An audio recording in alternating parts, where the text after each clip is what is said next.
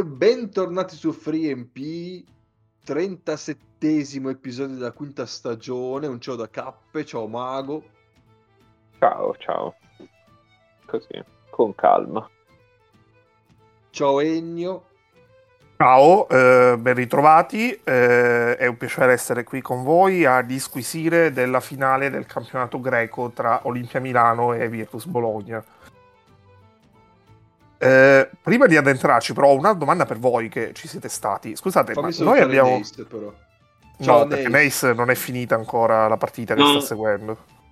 Sono abbastanza Vabbè, in tensione. 40 secondi più 7. Va bene, Ancora. vai Ennio. Ragazzi, cioè, per chi non ha sentito i fuori onda, cioè tutti quelli che ci stanno ascoltando, sono, sono 40 minuti che sono 40 secondi dalla fine. Non so che Capito, sì, lì sta il sì, replay, il time out. Si è messo agli atti che stasera non sto stifando una squadra piemontese, anzi. Stai tifando contro una squadra piemontese. Pazzesco. Beh, eh, No, la mia domanda è una domanda che rivolgo anche a Nick, visto che è entrato. Buonasera. Eh, è, scusate, noi abbiamo annunciato un nuovo membro della redazione, ma non ha mai fatto, non ha mai fatto una puntata. Cioè, A È parte una la firma- puntata in cui è stato introdotto. è una firma dall'1 luglio Facciamo- come quelli bravi? O... Facciamo come Venezia, che firma i giocatori e poi non li fa giocare. Eh, Ragazzi, allora, cioè, ci sono dinamiche di mercato un po' complicate, in questi casi del podcast in italiano, per cui era giusto firmarlo subito, ma poi È, un free agent, eh, se no, No, non ce dalla prossima stagione. Adesso, C'è quando po'- può, viene. Un tempo- un tempo si chiamavano Insurance Guy queste persone. esatto. Un insurance quel- podcaster. Come la mitica stagione di Andrea Amato a Milano. però scusate, allora, eh, un conto è se i tesseramenti sono chiusi e lì vabbè alzi le mani, eh, annunci e poi non puoi tesserarlo. Però mh, se i tesseramenti non sono chiusi e non mi risulta, dovrei chiedere Lega Basket. No, eh, E soprattutto, sai cos'è? Dovevano dividere la quota di Spreaker per una persona in più. E entra, paga, poi. Ah, e tra l'altro K io ti devo mandare i soldi, però vabbè, eh, Vabbè, Vabbè, sono dovresti dirci chi ti fare. deve i soldi e chi no. provvederò. Mago e Ennio. Ah, ok. Cazzo, quest'anno siamo stati bravi allora. vabbè, vabbè. Cap, allora mi sa Eh. che io farò eh, roba unica per quest'anno e l'anno prossimo insieme. Va bene, va bene, va bene. Eh, comunque, ragazzi, per favore, non creiamo polemiche interne al podcast. Perché già uno è finito male, a quanto pare, ho visto. Poi non ho seguito bene le vicende. Però noi dobbiamo Beh. essere bravi e ligi. Beh, guarda, K, io posso comunque dire una cosa: eh, nessuno di noi, ma sarà perché siamo su Discord e quindi siamo lontani. C'è il rischio che ci prendiamo a spintonate perché uno, uno di noi tocca l'altro che è incazzato e quindi non possiamo fare nascere una rissa, ecco. E questo è vero. E questo è vero. È Ciao Nick, ti sapere. risaluto perché Scusate, oggi è una giornata dove sono in ritardo a tutto quello che ho fatto. E quindi per coerenza sono arrivati in ritardo anche qua. Beh, oh, se inizi in ritardo e non recuperi, alla fine sei in ritardo sempre. Cioè. Esatto, infatti è così, è così. Eh, Così bisogno- sai come si sente già te sui pick and roll. Vabbè, io lo dicevo, lo dicevo anche a, a Ennio l'altro giorno in chat, io soffro, per favore non infierire. Io ho letto Vabbè. che col... Io ho letto che campo. Altro. Cos'è che hai detto? Eh, capito? Cioè- io ho letto. Già quando parla non si capisce, poi non capisci se commenta quello che sta vivendo o quello che sta guardando. No, no, no, è finita, siamo a posto. 2 a 0. Ah, qu- meno male. Quanto è finita Nace, scusa? 6-9, 6-2. Cioè, quindi gli ultimi 40 secondi non sono esistiti, non sono serviti a nulla. No, no, ha sbagliato. Ha sbagliato il tiro, entrambe. Va bene. Va bene. Va Quindi bene, ragazzi, niente, abbiamo tiri liberi, al posto. 100%. E sono due partite, nessuna squadra è andata sopra i 70 punti, due partite. Che bello. Vabbè, ma- No, però le finali sono così, Nace. Dovresti saperlo. Ah, va bene, io mercoledì vado a Torino. Vado bene così. Oh, là. Va bene, Nick, noi abbiamo tergiversato così, eh, avevamo la, la controparte bolognese, alla fine vedi che ce l'abbiamo fatta, siamo perfetti per Perfetti. iniziare a parlare dell'argomento di puntata, che è poi l'unico argomento eh, di cui possiamo parlare in questo momento, che è le finali di L via. Finali Vada. che eh, vedono Eh. per ora Milano avanti 2-0. e, eh, io partirei subito col dire che lo vedo come un 2-0, non dico falso, però a vedere un po' come hanno giocato le squadre, ma, boh, cioè, mi, mi- suona strano, ecco, però vabbè, adesso ci arriviamo con calma. ehm, possiamo, andiamo per partita o andiamo per condizioni generali? Tanto tutto Ma sommato. si è giocato a 48 ore di distanza, direi che possiamo andare per condizioni generali. Tanto... Dai, condizioni generali. Allora, iniziamo eh, dalla, dalla squadra che è in vantaggio, Milano. Eh, quali sensazioni positive avete avuto? Quali sensazioni negative avete avuto? Eh, sensazioni positive nessuna. No, eh, cioè, io sinceramente mh, sono d'accordo con quello che dice Cappe. Io non so come faccia a essere sopra Milano. Cioè, nel senso, secondo me, se uno si guarda tutti gli 80 minuti senza punteggio, dice che eh, la Virtus è più 20. Ehm, non lo so, mi sembra che tutte le situazioni in cui Milano fa canestro derivino da, da situazioni individuali difficilmente ripetibili, tranne che poi in realtà si ripetono, ma Mm, mi sembra una squadra in difficoltà, difesa schierata a creare vantaggio e in difficoltà ad andare in contropiede perché mh, di fatto non ci andiamo mai. Eh, c'è Heinz che ha la lingua sotto, sotto le scarpe, Melli più o meno pure Sì. e mh, evidentemente Messina non si fida a far giocare Ricci di più e quindi questi due più Voigtman devono giocare gli 80 minuti che giocano i lunghi tranne appunto qualche apparizione di, di Ricci o di Biliga e sinceramente non, non ho visto un solo- una sola situazione in cui Milano ha vantaggio se non in una mezza transizione quando la Virtus si dimentica di difendere o anche quando collassa un po' troppo l'area e- per iniziative individuali e Milano sta tirando molto meglio da tre.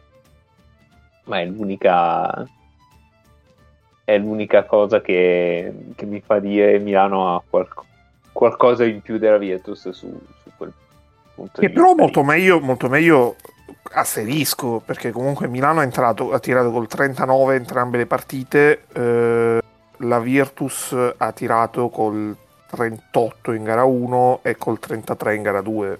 Milano ne ha segnate di più. È il, Però- eh, però dobbiamo è volume. È il Dobbiamo andare a vedere un po' ste Sì, sì. Ah, scusa Nick. No, no, no, vai, vai, pure, pure. sopra. No, no, vai pure, vai pure. No, no, dicevo solo che dobbiamo andare un po' a vedere come sono state costruite queste triple perché la maggior parte delle triple di Milano sono dal palleggio. No, do un, numere- un numero proprio rapido, veloce, a supporto della cosa di Mago.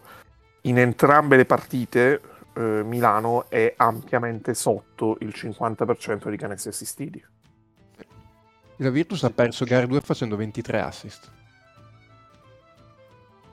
Su 26 canestri. Sì. Beh, eh, questo probabilmente perché la Virtus ha pochi giocatori autosufficienti, Eh, anzi, oserei dire quasi nessuno al di fuori di quelli che giocano il pick and roll, che sono due, diciamo, Teodosic e Hackett, che preferiscono dare la palla sul pick and roll che chiuderlo.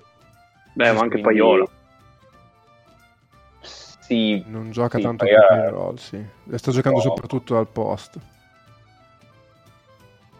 Eh, sì, l'unica, appunto, l'unica situazione in cui possono arrivare canestri non assistiti è, è post basso. Mm. Però Milano tutto sommato ha ruotato bene, anzi mi sembra che l'idea di cercare un po' ossessivamente il post basso da parte della, della Virtus abbia più fermato l'attacco che, che non creato dei vantaggi veri. Eh, su questo io condivido con Mago perché c'è la Virtus quando magari dal post aveva un vantaggio spalle o comunque voleva poi creare qualcosa fuori dall'arco. Poi magari ha trovato anche un tiro, ha fatto canestro, però comunque cioè, la dif- l'attacco era finalizzato all'uscita dai blocchi, l'attacco uno contro uno, era, era difficile che si andasse sulla seconda opzione, sulla terza, e quello poi comunque la difesa non dico non l'ha fatta muovere, però ti ha concesso, cioè l'hai fatta ruotare poco. La, la, non, non, hai giocato ovviamente in penetra scarica che porta la difesa a essere un minimo in ritardo e quindi a, a creare dei rimbalzi offensivi. Ma infatti, cioè, tutti, i rimbalzi della, tutti i rimbalzi di Milano sono tutti rimbalzi statici, sì, sì. secondo me. E con Voigtman e Melli eh, loro ne tirano giù, cioè anche solo di posizione, tocco, soffre. Sì. Vai Nick. Eh, no, infatti, mh, cioè io più che gara 1, che a un certo punto è svoltata quando la Virtus ha provato a mettersi box and one, ha fatto 3 possessi, 9 punti, Milano e lì si è chiusa la partita. gara 2 Infatti volevo sentire la vostra perché io non so come interpretarlo, perché ovviamente essendo tifoso, cioè, eh, se, cioè dici se non vinci quella, quando vinci? Eh, però, dall'altro, eh, sì. però, dall'altro, dici anche, hai dimostrato che se magari in casa prendi un, cioè, prendono un po' più di fiducia da tre punti tutti quei giocatori che fino ad oggi non hanno segnato, eh, la sensazione è che se la Virtus fa canestro a tre, non dico che vince sempre, però tende a vincere. No, torni a Milano 2-2. Esatto, cioè, la sensazione che... Però sinceramente sono abbastanza combattuto perché cioè, da un lato dici comunque Milano a un certo punto non dico che sia impegnata per perdere, però anche statisticamente se tu guardi la partita della Virtus, cioè, quante volte succede che una squadra con la valutazione, beh, per quanto valga la valutazione, eh, però quante volte succede che una squadra con la valutazione più alta neanche di poco perde. Proprio a me mi fai parlare della valutazione. Eh, no, no, no, però, però adesso...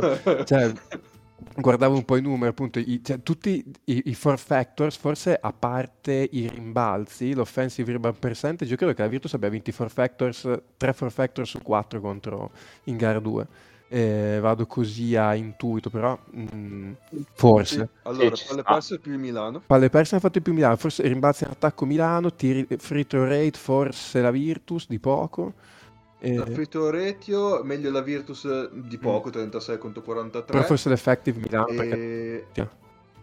E effective eh, 53 Milano, 54 ah, vedi, ecco, 3, Vabbè, 3 sì. for factor su 4 ha perso la partita. Cioè, solitamente i for factor, se ne vinci 3 su 4, tendi sì, a vincere sì. la partita. Quindi, cioè, ti viene da dire, se non hai vinto quella con Napier, che in gara 1 mi era sembrato, cioè, chiaramente il motivo per cui Milano aveva vinto, che fa 2 su 13 e dici che cazzo, se non vinci questo quando la vinci una partita? Però appunto, mh, mm, se, se, se, metti anche solo un paio di canestri più da, a parte i tiri liberi, vabbè, metti i tiri liberi e non abbiamo eh, problema. Cioè, oh, che bastone liberi. Poi. Eh... Cioè, 5... Nonostante eh, l'assenza di Yavemaz, possiamo esatto. dirlo, nelle file della Virtus. Però la Virtus... Però, così... Però la Virtus è arrivata No, no, vai, no, no, no, vai pure, pure. no più che altro perché ho parlato il discorso sulla Virtus, Io... ma stavamo parlando di Milano, quindi poi non volevo far, far sviare immediatamente, far l'omer immediatamente. Vabbè, ma noi siamo così, eh, discorso libero, dai. Vabbè, c'è questo e... problema che queste due squadre devono giocare contro, quindi se parli di una è, diff- è difficile non parlare dell'altra.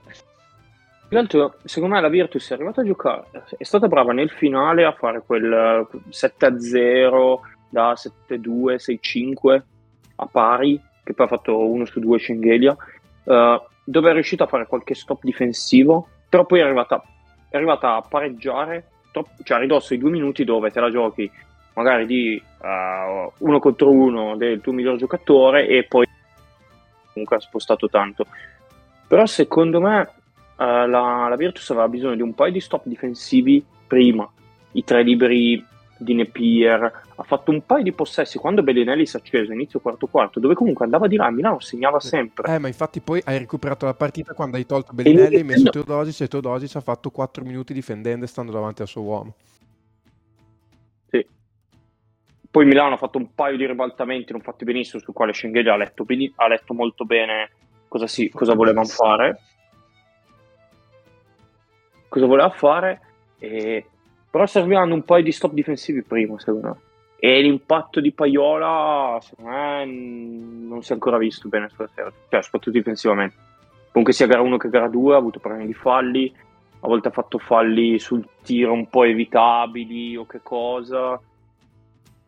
Eh, in realtà, in realtà invece secondo me no, nel senso che magari non ha un impatto visibile sotto il punto di vista di palle recuperate, eccetera, ma è un impatto, diciamo, silenzioso suo di Cordinier, eh, di Ogelei, eh, sto pensando chi altro potrebbe essere. Non so, io su- sicuramente io di su- questi. Io su Che- Paiola cioè, non ho visto sempre eh, eh, che fosse lui a condizionare l'attacco, ma cioè, alla fine magari Napier fa 4-5 palleggi tra le gambe sul posto perché ha deciso lui di farlo, prende e tira, ha sbagliato in gara 2. Cioè, non so quanto abbia condizionato l'attaccante a dire ok, ti faccio fare il tiro che vuole la difesa e non che vuole In gara 2 l'attacco. secondo me più che in gara 1. In gara 1 è vero, anche secondo me in gara Eh. 1 m- meno comunque di quello che è sembrato perché la Virtus poi ha un problema della difesa dei lunghi sul pick and roll. Eh, però secondo me in gara 2 Hackett e, Napier, eh, Hackett e Paiola gli hanno imposto la taglia fisica di più Ah, ecco, eh, esatto. in difesa oltre che in Sì, attacco sì. dove li mandano in post. Però secondo me fisicamente hanno fatto un lavoro migliore in gara 2. Eh, secondo me sì, in gara 2 molto. Ehm, secon- non so cosa ne pensi tu, Nick, vedendola appunto dall'altra parte. Secondo me il, ehm, un metro arbitrale abbastanza permissivo sui contatti sulla palla, come quello che, come quello che abbiamo visto, favorisce la Virtus indirettamente, ovviamente, perché la Virtus ha, ha gli uomini per mettere pressione sulla palla e Milano non ha palleggiatori, eh, esclu- cioè se togli Napier e gli altri contro una, una pressione a tutto campo, ma anche solo a metà campo, comunque alta, cioè che parta dalla metà campo proprio, fa molta Mhm. fatica e fa fatica a creare vantaggi.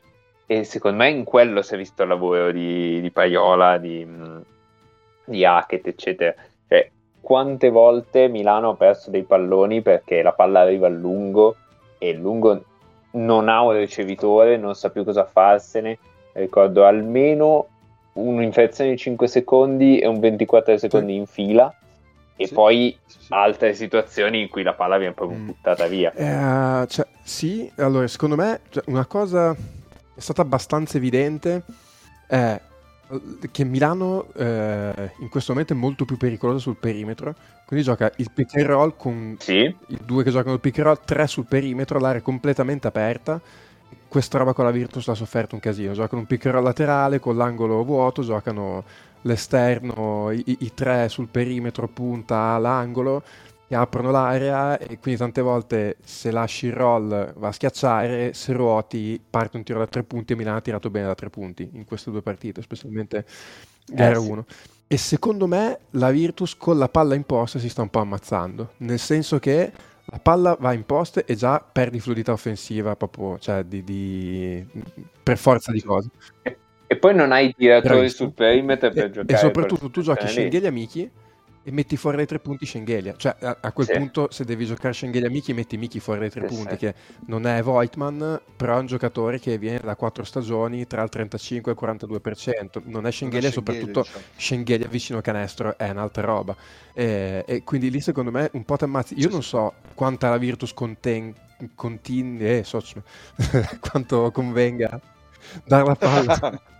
Beh, se avete se avevate un dubbio su chi fosse il tifoso Virtus della, della trasmissione, l'avete capito. Via. No, non so quanto la Virtus convenga continuare ad andare in post eh, piuttosto che magari allargare il campo, cominciare a dare la palla. Il problema è che la Virtus ha pochi giocatori di, di pick and roll fuori da, da Teodosis, cioè non ha giocatori di pick and roll fuori da Teodosis. Allora, o lì f- dai molto la palla in mano a lui, Eh, e gli metti dei tiratori attorno e ehm, fai giocare magari qualche pick and roll. però non puoi giocare Teo- No, Teodosic perché vuol dire che tu devi mettere box and one come fine di gara 1 e ti ammazzano.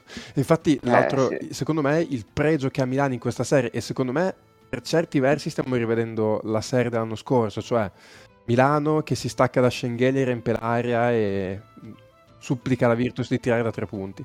E quindi tu trovi sempre questa Virtus che attacca l'area intasata e, e, e l'attacco è anche brutto da vedere in certi momenti. E Milano che, a differenza della Virtus, un punto debole chiaro in difesa da attaccare è difficile che ce l'abbia. Ieri secondo me la Virtus ha fatto un po' meglio quando è entrato Ricci che non è che sia un difensore scarso, però in quel ruolo lì la Virtus ha dei giocatori che possono attaccarlo sistematicamente. Se non mi ricordo male, i primi due possessi li ha mandato contro Schengelia, che ha fatto credo un canestro e un fallo. Infatti, Ricci ha giocato 5 minuti. E, e quella è un, una sfumatura che puoi provare a fare per obbligare Milano a giocare in 8. E, ehm, però la Virtus lo sappiamo che due attaccabili a turno, uno e uno in campo ce l'ha sempre. Infatti, poi ieri Bellinelli ha avuto quel momento in cui faceva sempre canestro, ma poi andava di là e Baron glieli rimandava indietro. E, e Scairolo chiaramente, adesso penso che a Bologna questo trend magari potrà cambiare, ma a Milano non vuoi andare a fare gare chi fa più canestro, perché hai visto che poi in gara 1 mm, è più facile che finisca ah, male. Oh, mi... E se, se, vai sopra gli 85-90 eh punti, no, esatto. la, la Virtus non può mai vincere. Cioè, o davvero pesca, cioè tira col 55 da 3, ma se no Milano ha troppo talento in attacco, troppa gente che può fare canestro Poi ecco, facile. Eh, Devon Hall eh, ha fatto una gara 1 fuori di testa. Sì. L'avevi chiamato eh, esatto, esatto. il grande della situazione. Eh, tra l'altro Beh, devo dire che, la... che... non, no, non esatto, ha fatto non, l'effort non messo di gara 1 però comunque quando tirato, tra l'altro Milano che aveva fatto la mossa no, di far finta che ci fosse Pengos in gara 1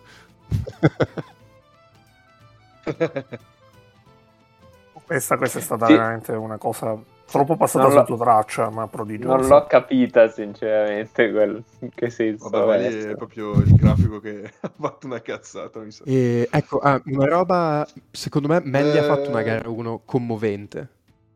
Mm, ha segnato poco, ma cioè, rivedendola, il, i primi 5 minuti di terzo quarto, Miki aveva la labirintite sui pick and roll. Non sapeva più dove mettersi, dove andare, dove girarsi, ne ha fatte di tutti i colori. Gli ha fatto anche un palestra... Melli è commovente per me questa sera. Cioè, gli ha fatto anche palleggio, arresto e tiro da palleggiatore su pick and roll da 5 metri. Cioè, mh, a un certo punto ho detto, cioè, anche basta, grazie, non... va bene, perché basta. Cioè. Sì, anche perché al ferro contro Melli non fai mai canestro. Ecco, esatto, bravo. Infatti, prima parlavi di, di, tiri contestati. E il problema è che la Virtus Milano ti lascia tirare da tre, dici vieni a tirare in area. E Milano, io credo che sia poche squadre contestano i tiri al ferro come Milano. Eh sì, perché anche solo con le braccia lunghe, cioè ti, ti coprono tutta una serie di soluzioni di passaggio tra Melli e Voigtman che è, che è difficile da tro- sono difficili da trovare sì, sì. Perché al ferro sei dubbioso, magari prendi la stoppata, c'è contatto, te lo sporcano. Il passaggio loro con queste mani eh, fai fatica. Guarda, già non, è, non sono attaccanti eccezionali tutti e dosici di pick and roll, quindi magari trovassero un difensore medio, medio riesci magari a cavarne qualcosa, ma così contro, soprattutto contro Melli fai prima tornare indietro. Non è non riesci mai a creare vantaggi. Mm, io vorrei capire una cosa più che altro. Uh, se secondo voi, cioè prima di tutto se ve l'aspettavate, e se è una cosa che può ridimensionarsi nel, nelle due partite a Bologna, la differenza rimbalzo. Che nei numeri è stata veramente grossa. Molto più di quanto potesse essere abbastanza lecito attendersi. E Milano è una squadra che tradizionalmente non è una grande squadra a rimbalzo, anche se è migliorata rispetto a... ai primi due anni di Messina. Ecco. Permettimi di, di dire una roba. Se Scariola è un anno che chiede un lungo, un cazzo di motivo ci sarà, porco Giuda. Sì, non volevo, non volevo, fare quel nome perché non volevo eh, proprio. No, no, no, no ma volevo girarci no, attorno senza fare quel nome. No, ma a, al di là, poverone di te, che in gara 2 secondo me ha fatto anche una partita decorosa. Cioè, però comunque alla fine tu hai dovuto prendere Miki e spostare da 5, o Gelei da 4 e, e, e spostandolo da 4 perdi anche molta della sua efficacia offensiva. E, e contro una squadra che come dicevi tu, non è che sia una superpotenza rimbalzo, cioè, ti hanno abbastanza spazzato via dal campo e in gara 2 hanno fatto anche la partita rimbalzo offensivo. E altra domanda, Aspetta, Eh, sui rimbalzi, ah, scusa. sui rimbalzi c'ho, no, figurati, c'ho le percentuali che sono abbastanza impietose nei confronti della Virtus. Eh, Milano, gara 1, 31% in attacco, 88 in difesa. In gara 2, 41 in attacco e 76 in difesa. Mamma mia. Cioè, se, se Milano è 2-0 probabilmente è per i rimbalzi. Il- cioè, nel senso, le correzioni al tiro che fa a rimbalzo offensivo, i secondi possessi che si concede, ci sono state, secondo me, due azioni a partita in cui ha avuto due rimbalzi offensivi nella stessa azione.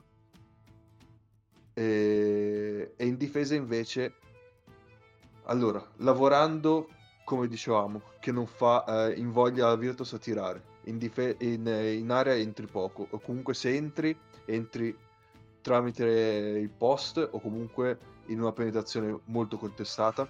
Il rimbalzo in difesa arriva, e quindi i, lunghi sono già lì e quindi il rimbalzo in difesa diventa, non dico semplice, però riesce a, a dargli Eh sì, come, come enorme. tipologia di tiro, tu dici più tiri da vicino, meno rimbalzo è possibile che vada lungo e quindi è Esatto. più facile che lo prenda la difesa. Esatto, poi. Melli e Voigtman sono bravi a sigillare dietro, e sono enormi e quindi prendono il rimbalzo. Melli, Melli, tra l'altro, nel finale di gara 2 penso che abbia tirato giù, non so, tipo 5 rimbalzi in due minuti, una cosa così. Ah sì, Melli, Melli è, a Su rimbalzo tutti i liberi sbagliati di Schengelia c'è sempre arrivato lui. è una Bibbia a rimbalzo Melli. E parlavo, ho già le statistiche avanti, davanti. Parlavamo degli, dei canestri assistiti, Milano 45-44 in gara 1 e 2, Virtus 83-88. Cioè, questo va, va a favore della teoria di Nick. Come fai a non vincere queste due partite? Eh, cioè, eh, No, è veramente, c'è, c'è- c'è più differenza tra, tra il giorno e la notte che tra Milano e Virtus in questa serie, proprio come, come di- come proposta in generale. eh, io guard- Io, guardavo oggi, cioè, il- proprio la distribuzione dei tiri. La Virtus ha tirato, sessa- compresi i tiri con fallo, 67 volte da 2, 42 da 3. Milano esattamente il contrario. Eh, 43, 44 da 2, 60 e un po' da 3. E dopo... io Eh beh, però alla fine... soprattutto Mm, No, vado veloce. Chi sono i giocatori a cui daresti un tiro da tre nella Virtus? Sì, no, no, ma Cioè, infatti... Belli- sì, sì, Bellinelli, ok. Teodosic, ok. sì, sì, Ogelei sugli scarichi. Sì. E poi faccio fatica a trovare il Sì, quarto. sì, sì. ah, Miki, Eh, Miki, sullo scarico. no, Però è, è dentro in area. Eh, non so quanti. Eh. quanti ne ha presi. Ah, di- credo di- zero. da- Da 3 a 0. No, Zero. no, beh, però a livello di percentuali è uno che Eh, però, però è marcato da anni. poi sì, no, Cioè, certo. È marcato da uno che non ha problemi a uscire là. Cioè, Sì, la sì, forza di. Miki è che ha dei piedi davanti, per cui se tu esci forte su quel tiro lì ti può attaccare, no? Può anche mettere palla per terra e ti può attaccare. E qui si è marcato o da Heinz o da Voigtman o da Melli, che sono, non so, tre dei lunghi coi piedi più mobili d'Europa, tre dei Eh, tre, tre dei Ah. quattro. Se Ne- ne ci mettiamo John Brown. avrebbe anche un quarto forse, però vabbè, è questo un altro ma discorso. eh, io, io questa No, risposta no, ce l'ho. non, non esiste quel giocatore che pensa. Allora, è stato eh, epurato e cancellato dai libri di storia come, come il 1984 se Milano questa- ha sempre avuto tre lunghi se questa fosse una serie di Eurolega, la risposta potrebbe essere anche Lumberg e Wins. Ah, Eh, sì, Più- però Io Lumberg- è che siamo in Italia. Eh, cioè Wims al posto di Abbas secondo me ti servirebbe tanto perché poi hai provato Ogelei da tre. E Abbas, Porello... eh vabbè. No no io non ne faccio Cioè, l'highlight, l'highlight della serie di Abbas è, è quando interviene per sedare la rissa eh, alla fine di gara 2. ho preso Ecco, una adesso, stoppata da Melli l'hai fatta in sulla- tre. Sì, sì, sicuro. si è preso una stoppata da Melli sulla rimessa che avevano giocato bene la Virtus che doveva schiacciare in realtà è andato su morbido da dietro cavolo no io posso spezzare una lancia a favore della Virtus che io davvero cioè mi spiace per loro ma in gara 2 quanti tiri sono entrati e usciti cioè proprio da palla nemica. Mm. Cioè, Sì. è una cosa ovviamente non, cioè, che non va in nessuna statistica, vale sempre zero, però la, la Virtus nel primo tempo è stata secondo me veramente sfortunata. 4-5 tiri proprio dentro fuori che magari a Milano ha fatto eh, doppio faro dentro. Sì, sì. Tipo No, tutti il a dato questo tiro di Shields. Sì. Eh, tra fatto doppio per dentro. eh Infatti sì, ma, da- ma la Virtus un po' di, po' di volte ha sbagliato così. Cioè, Sì, sì. Sì, e un, un paio di volte l'ha buttata fuori Melli, eh. eh, per quello però, alla però quello nel Melli. finale. Però quello nel finale, Sì, io sì. dico anche solo nel primo tempo. Sì. Sì, vai Cap. Il dato finale era sempre relativo a statistiche. eh, la divisione tra tiri dal palleggio e non. In gara 1, eh, Virtus 22 non dal palleggio e 32 dal palleggio. In generale, eh, proprio anche quelli fuori Mhm. dall'area. Dentro l'area, scusate, dentro la linea dei tre punti. Eh, Milano 17 e 41 dal palleggio, 33 da 3. e ne ha Ah, segnato. Milano, Milano tira solo dal palleggio. tira. Sì, sì, Cioè, sì, sì, che è poi il discorso che facevamo prima. E... Tre anni di tiro da Tome, forse. Sì, so- e, e Baron perché esce. Ebbene, sì.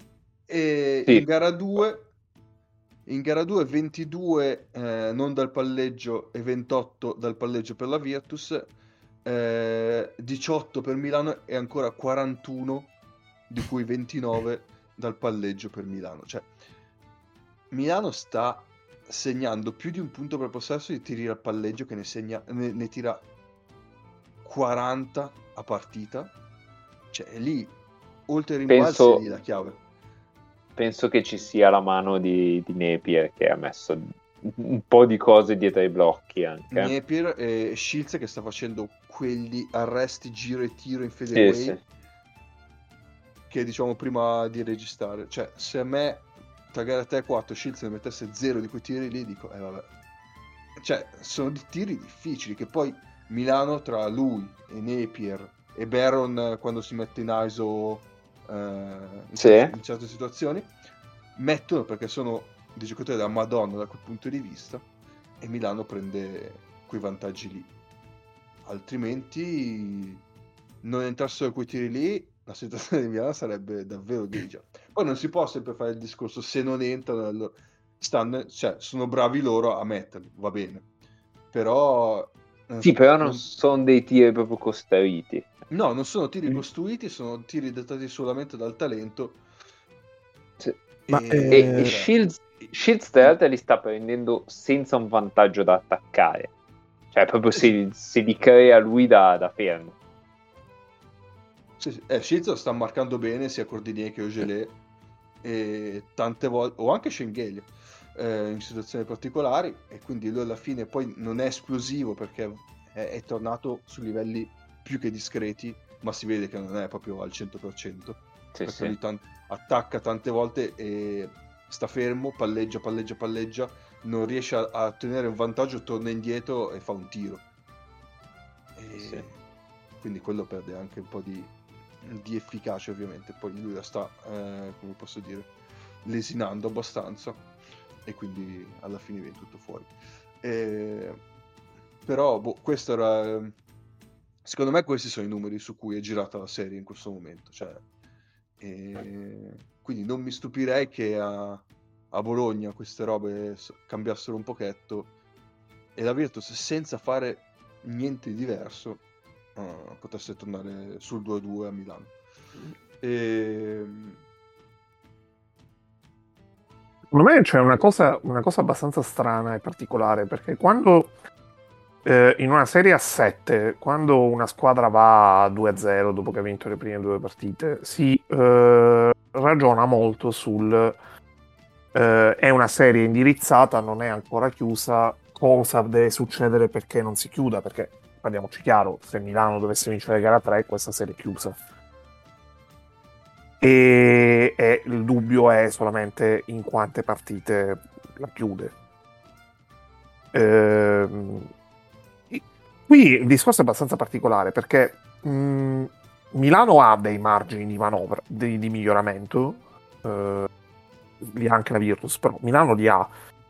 Però non puoi nemmeno dire eh, magari che ti aspetti una partita di straordinaria fluidità offensiva dell'Olimpia in gara 3, perché abbiamo abbastanza capito che l'Olimpia non sarà, almeno in questa versione, questa stagione, non sarà mai una squadra che ti produce eh, le percentuali canestri assistiti alla Virtus Bologna, per esempio. Quindi mh, mm, è plausibile immaginare mercoledì a una gara 3 che segua un canovaccio simile e che se Milano la porta a casa è per quello. Certo. Perché in sette partite in questa stagione tra le due squadre, sette partite di cui Milano ne ha vinte tre e la Virtus ne ha vinte quattro, le tre vinte da Milano sono le prime due partite di questa serie è la partita del 2 gennaio che non c'entra assolutamente niente con le due partite di questa serie. Perché quella fu una sveglia pesantissima, cioè Milano vince di 20 a Bologna, giocando forse la migliore partita offensiva sicuramente in campionato, contando anche la, la volata finale di Eurolega, probabilmente una delle due o tre partite migliori di tutta la stagione. Ci metto anche quella con l'Olympiacos e quella col Barcellona, volendo. E, e, quella squadra non l'abbiamo vista in queste prime due partite. E eh, io non. Perché il migliore di quella partita è stato Davis. eh, infatti, cioè. Mh, mm, in questa situazione. Uh, secondo me Scariolo Scariolo è un allenatore che in passato ha più volte dimostrato nell'arco di una serie playoff di trovare, o comunque nell'arco di un torneo a eliminazione, di trovare un correttivo che ti risolve una situazione di svantaggio iniziale. Eh, senza per forza andare a, alle varie serie, in particolare con le scelte difensive. Basti pensare alle zone o alla box and one che abbiamo visto all'europeo per esempio eh, la 131 che ha portato eh, che ha portato anche la Box One che ha portato in NBA, la 131 che ha portato anche, anche queste con la nazionale, cioè tutta una serie di scelte che sono in grado di girare una serie. Però per il me, punto... scusa. Eh, no, il punto però è che secondo sono... me... Oh, vabbè, eh, vai. No, no, no, vai, vai, vai. No, il punto e... è che eh, secondo me non è solo un discorso di scelta difensiva. Esatto, cioè secondo me la Virtus non deve cambiare niente a livello difensivo. Secondo me sta difendendo molto bene. Sono d'accordo. Milano che è andato sopra di talento. Sono d'accordo. E secondo me la cosa, ne parlavamo in chat, eh, io proverei ad andare piccoli, quindi Schengheri da 5 e Gelé da 4. Secondo me è quello che... Cioè, Dici, tanto a rimbalzo sei morto lo stesso. A rimbalzo sei eh, morto ma... lo stesso. Almeno proprio prendere di... dei vantaggi da altre parti. Chi sono i tre esterni secondo te, K, allora? Beh, a quel punto se vai eh, piccolo metti... giochi Ogelei da 3. No, io gio- gioco Ogelei da 4. Ah, Ogelei, Schengelli. Eh, ok. Mm-hmm. I tre esterni da accoppiare a loro? E mettiamo, ah, mettiamo Hackett. Hackett eh, 12 Corvinier. Che sì. Sì, ho anche Bellinelli. Poi in realtà, se c'è, se c'è, in campo da Tome, puoi mettere uno qualsiasi. forse, più, forse più Bellinelli, ah, ma più che altro perché Aiola questi anni ha giocato quasi sempre con Teodosic e tende a giocare meglio con Teodosic di fianco. Per non per sì, avere lo sgravi dal fatto di dover esatto quindi forse Hackett, Bellinelli, Cordinier Gelei Michi e poi gli altri dietro e io secondo me da quel punto di vista difensivamente non ti cambia tantissimo perché i lunghi di Milano sono eh, nulli in area.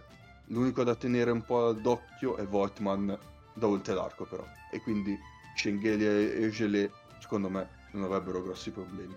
Poi di, può gestire lo short roll eh, di Melli o Heinz, però abbiamo visto che non è così complicato in questo momento e anche per merito appunto sempre della difesa della Virtus. In attacco andresti con Schengelia in post e Ogilé fuori sullo scarico. E a quel punto sì che il post di Schengelia diventa un'arma anche per creare vantaggio per gli altri. Che, che peraltro gara 1 Ogilei mette una trippa proprio da una situazione di post, vabbè, di Paiola se non sbaglio. Lui giocava a spazzare campo da 4, raddoppio in post, palla fuori, eh, credo che fosse con Jaite. E Jaite era sull'altro post, arriva il raddoppio sul post di, di Paiola, palla fuori, lui mette la trippa sullo scarico. Cioè, hai bisogno disperatamente di allargare quell'area, ma proprio disperatamente. Può, esatto. l'unico, eh... l'unico, problema è che un quintetto del genere secondo me ti porta a cambiare sul pick and roll dietro. Sì. E cambiare sul pick and roll dietro è il modo per mettere in, in, partita dal punto di vista realizzativo i lunghi di Milano, soprattutto Melli, secondo me. No, beh, sì. Perché in questo momento il pick and roll dietro te lo sta leggendo la difesa degli esterni, no? Più sì, sì, sì. i lunghi. Mamma mia insomma, vabbè, ecco. E, e, quindi lì a quel punto, se, se giochi con, con Ogile e Schengelia, esci forte, no? non, non, stai, non, non fai drop in mezzo. E il problema di uscire forte è che Melli è molto bravo a aspettare quella situazione lì. Sì. Non so. Vabbè, Poi ho, ho, una domanda per Nick. Mm-hmm. Eh, tenendo conto che ha giocato solo 5 minuti delle ultime 6 partite di playoff, tu 5 minuti di rumba di Nico li proveresti? Cioè, se, se, partiamo dall'assunto che la Virtus non deve aggiungere altri punti deboli difensivi, no. Cioè... Eh, però devi aggiungere qualcosa in attacco. E comunque aggiungere, visto che eh, sei un, un sistema dove eh, riesci a costruire tanto, riesci a arrivare comunque a segnare su canestri assistiti, una bella costruzione e tutto. Però magari qualcosa di giochi rotti, di imprevedibilità può servirti. Cioè, io Fermo restando che di là, di là comunque... Eh, ok, cerchi di non fare combaciare quei 5 minuti in caso quando c'è Mannion in campo, quando c'è Napier in campo, ma se li fai combaciare nei minuti in cui c'è Hall da handler, penso non sia così sì. cioè, impossibile muori, da gestire. Muori di post basso, eh, quanto è Hall. Sì. Eh, però poi puoi trovare il modo di switchare, magari con eh, magari eh, mettendo no. accanto a Nico, mettendogli Hackett, per esempio. Beh, ma non puoi modificare un quintetto per, per Cioè, secondo me, prima, prima di fare questo, secondo me, vedi tornando a casa se qualcuno aggiusta la mano da tre punti. Cioè se magari Hackett invece che tirare una eh. pietra da aperto fa canestro, se Abbassi invece che 0 su 3 fa 1 su 2, se Milos, se Milos ma diciamo Milos, Beli, Ogelei sono quelli che prendo diciamo per dati. Magari quei due o tre giocatori che tra gara 1 e gara 2 hanno fatto 0 su 7, 0 su non so quanto complessivo la Virtus, gara 2 ha, no, in... Uh, so se gara 2 o le due partite complessive da 3 punti credo che sia 0 non contestate 0 su 7 ehm, se qualcuno aggiusta, aggiusta, quelle percentuali lì ehm, se, perché basta poi po' cioè gara 1 proprio è molto semplificata eh? Alla fine quelle tre triple in step back che mette Devon Hall cioè alla fine sono 10 punti sono lì la differenza e alla fine Gara 2, gara 1, eh. gara 1 Milano ne fa 92, gara 2 ne fa 79, togli quei 9 punti di Yol, siamo lì un'altra volta. Cioè, alla fine io sono abbastanza d'accordo con quello che diceva Cap, cioè Virtus qualcosina deve aggiustare, eh, però poi a un certo punto è anche, cioè, it's all about making baskets, cioè Vabbè, ma... bisogna che qualcuno faccia un paio di canestri in più. ma basta i tre liberi di Schengelia. Bravissimo, esatto, cioè, per quello che da un lato dico se non hai vinto quella quando vinci, dall'altro però effettivamente se la analizzi in maniera sì. razionale non è che devi, sì, devi sperare che qualcuno faccia canestro un po' di più, però poi mi viene da dire se qualcuno fa canestro un po' di più, vinci bene. Cioè, sì, sì. Poi, poi vediamo. Sì. Però, però, dall'altro lato Milano è, stato, è stata molto sì. lontana dalla Milano che abbiamo visto esatto. in Eurolega, vero? Anche che non, avevi, che non hai Davis perché lo sei tirato nei piedi da solo. Ma né, per, né per 2 su 13 eh... non so ehm, quando rifrà e soprattutto la cosa che mi fa una gran paura che da Tome ha fatto gara 1, gara 2 ha riposato, quindi gara 3 mi aspetto che da Tome sia un altro giocatore. Allora, eh, Napier, ha fatto, Napier ha fatto 2 su 13, però è stato bravo. Cosa ha fatto? 6, 6 su 7 tiri liberi. Sì, sì, sì, però è, cioè, è, è chiaro che Ha Eh. sempre problemi di falli, Sì. Nebbia, eh. Eh, ma perché Lo picchio. comunque... Non lo so, una partita in cui Nebbia non ha problemi di falli, l'attacco di Milano Beh, gara gira 2. un po' meglio. Gara 2 è chiuso un fallo, Napier. Eh, no, ne ha fatti due subito, tipo. No, no, 1-1. Eh, confondi Eh? con gara, gara 1. Gara 1 ha fatto due tre falli subito e tempo, 3 sì. a inizio secondo. Ok, allora... Una cazzata. Gara 2 ti ha Oh, Vabbè, perché- ma... ma ne posso dire un'altra di cazzata? Ma prego. Ah, Nick, abbiamo capito, Nico, Nico Magnon non lo giocheresti, ma Nico Rosberg invece, un campione del mondo, alla guida di una, Guarda, in telecronaca volentieri. di una macchina Ieri perfetta. devo dire che ho visto la partita con amici e c'era il feed di Eleven. Mino Taveri mi ha fatto molto ridere. Cioè, lo senti che è prestato clamorosamente alla pallacanestro, però c'è un, un entusiasmo genuino che l'ho veramente apprezzato. Alti numerali Ah, random se volete. Ah no, Mago, vai. Vai. No, io c'ho una cosa sulla differenza tra Bellinelli e Datome.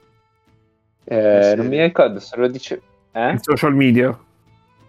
no, Vai, No. sentiamo, sentiamo. Datome non va bloccato. Eh, Appunto, quindi la Tu sei differenza. bloccato a Bellinelli? sì, sì, sì, quello sicuramente. Ah, anch'io. Grande. Sì, ma ehm, senza, Uh, idem, idem. senza sapere perché, tra l'altro. Citato Io in un solo invece, nella mia ragazzi. vita. Andiamo.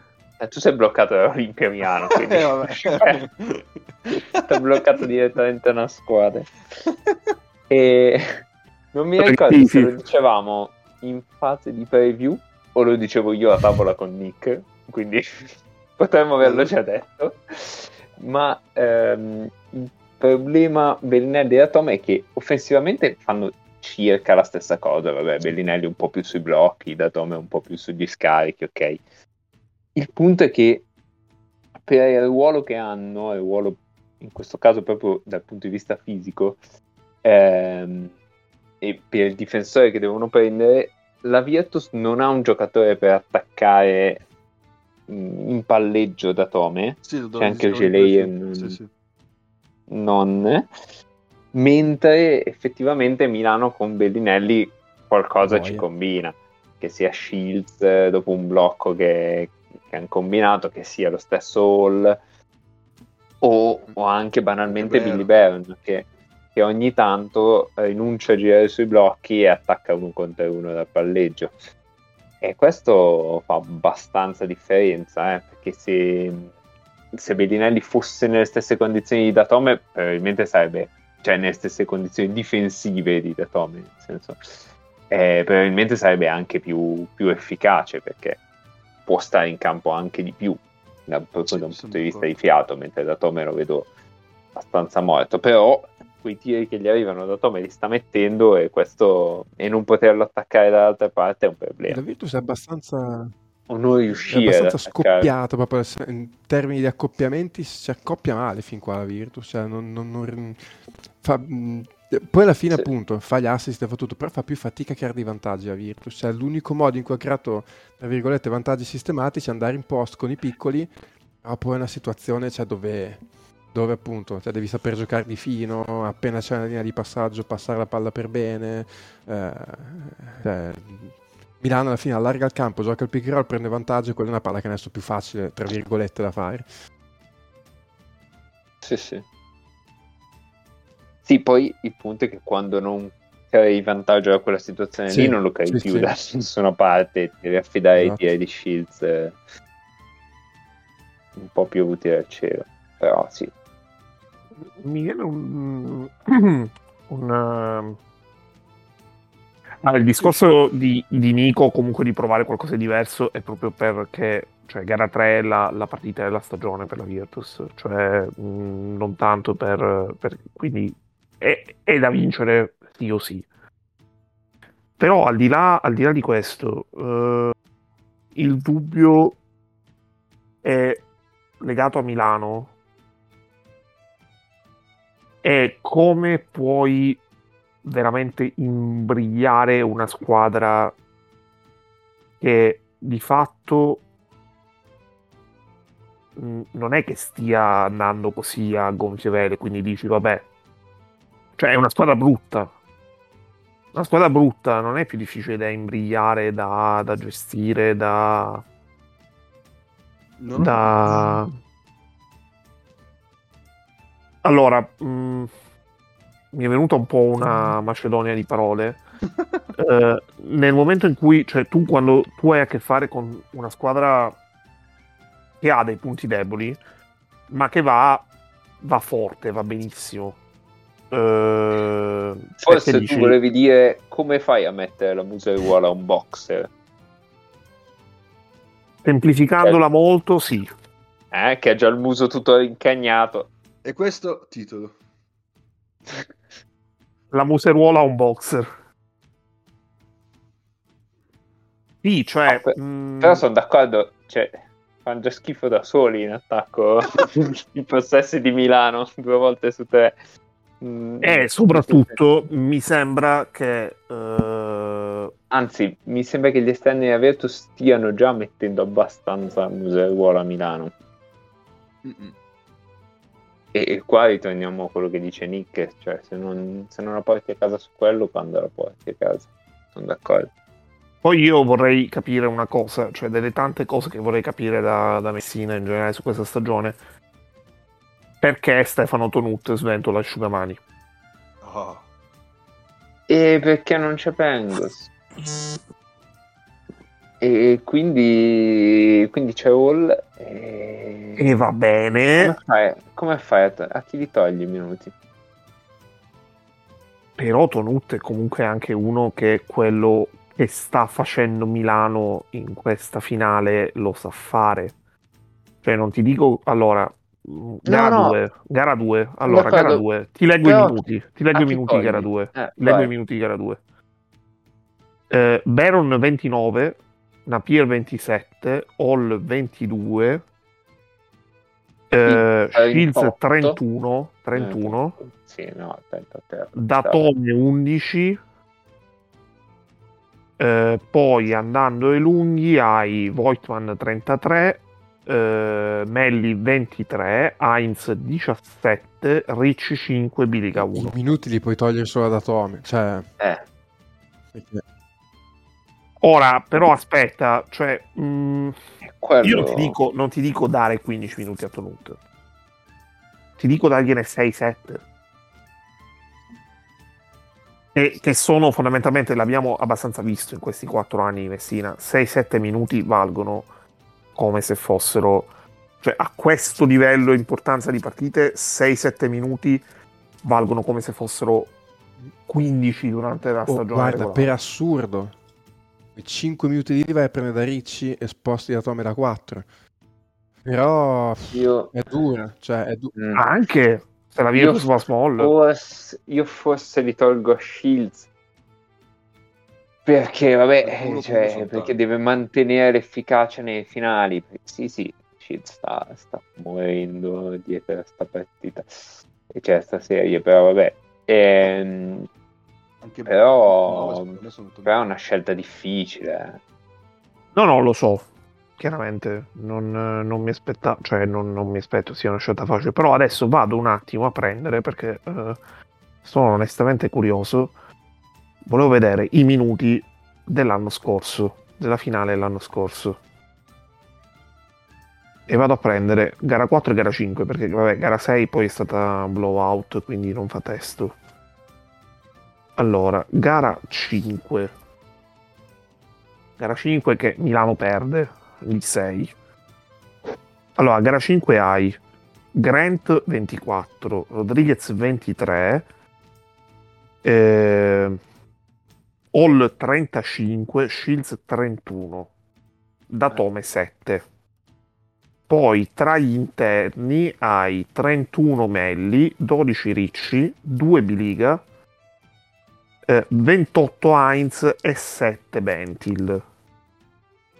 Gara 4, più o meno la dici? distribuzione è quella gara 4, no, forse l'anno scorso era più, anche più ristretta la rotazione.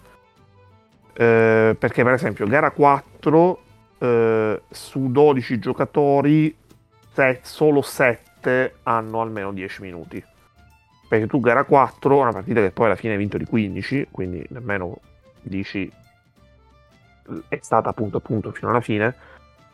Hai 3, minuti ricci, 7 biliga, 4 baldasso, 2 alviti e 9 da tome.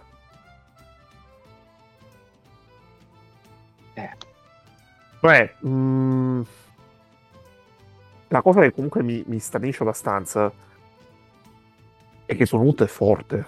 Cioè, comunque, in questa no, ma- stagione in Eurolega eh, l'hai visto che se gli dai... eh, Non, de- non devi dargli minuti e palloni come Venezia. No, però... Cioè, difensivamente non è un problema in questo momento.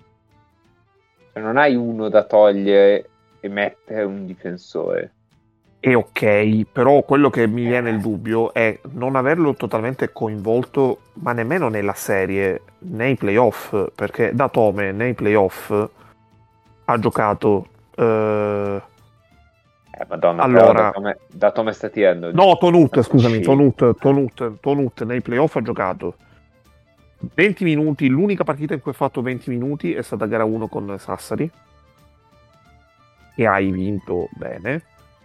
Poi ha fatto sì. 10 minuti, Però, eh, però, ha cioè, fatto stai parlando di Messina, che è uno che non recupera mai nessuno dalla spazzatura nemmeno per sbaglio.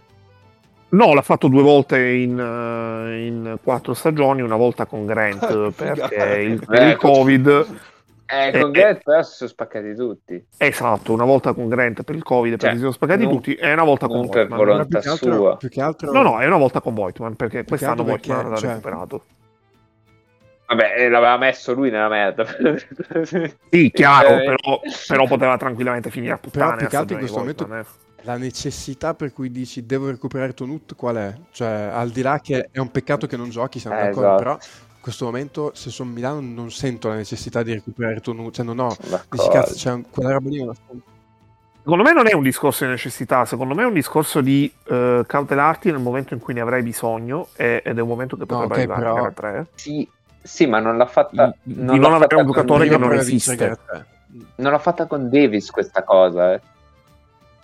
Allora, Davis però è fuori dalle rotazioni da, da due mesi ed è fuori dalle rotazioni ma- per- anche per il turno... per- no, è fuori dalle rotazioni per il turnover degli stranieri. Eh, ma Zeocane, ma non vuoi, non vuoi tirare via Heinz eh, per Sono d'accordo, sono d'accordo. Sono Eh, d'accordo. non lo fa Ma con Davis, Heinz, perché lo devi fare con Tonut? perché comunque è una logica diversa, perché Tonut nei 12 c'è.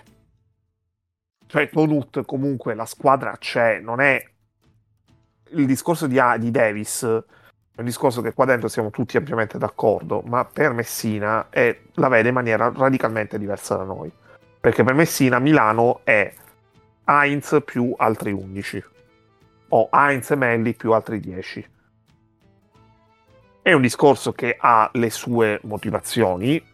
Io personalmente non sono totalmente d'accordo perché eh, secondo me Milano può cavarsela comunque bu- con profitto dietro e quello che ti dà Davis in attacco, Heinz, non, non te l'ha dato al, al massimo della sua carriera, probabilmente. Di certo non te l'ha dato da oggi, che è la, se non è l'ultima stagione, la penultima stagione in carriera. E, però di fatto non la stai nemmeno pagando troppo questa cosa perché dall'altra parte eh, vi- lo stiamo vedendo la serie che stanno facendo i lunghi di eh, la serie dal punto di vista soprattutto offensivo che stanno facendo i lunghi di, della Virtus e il Che a discorso maggior è ragione Davis li massacrerebbe. situazione Sì, però, però dici se, sei 2-0 con Davis saresti 2-0 dopo le due partite, non è che, che cambia cioè, questo Eh, discorso. Che Vabbè. zero. Eh no, cioè se, se- se torni a Milano 2-2 allora sì, eh, Ah. ovviamente la scelta No, di non usare. Davis eh, cambia, cambia prospettiva. Sei 2-0 perché Schengelia sbaglia quei tiri lì. Eh. Sì, ok, però, Se Schengelia non sbaglia quei tiri lì, col cazzo che sei 2-0. però eh, Heinz Davis è un discorso comunque diverso, cioè mh, Tonut è un giocatore forte che tu hai deliberatamente scelto di non nemmeno tenere, nemmeno coinvolgere, ma quantomeno tenere il ritmo. Cioè, Tonut ha i minuti di Minion in questi playoff a momenti. Eh no, certo. Vabbè, ma a- allora, anch'io sono basito F4 eh, sulla gestione di Tonut. Ma più in generale della stagione. Poi adesso anche, Sì. anche a me piacerebbe vederlo più in campo, no?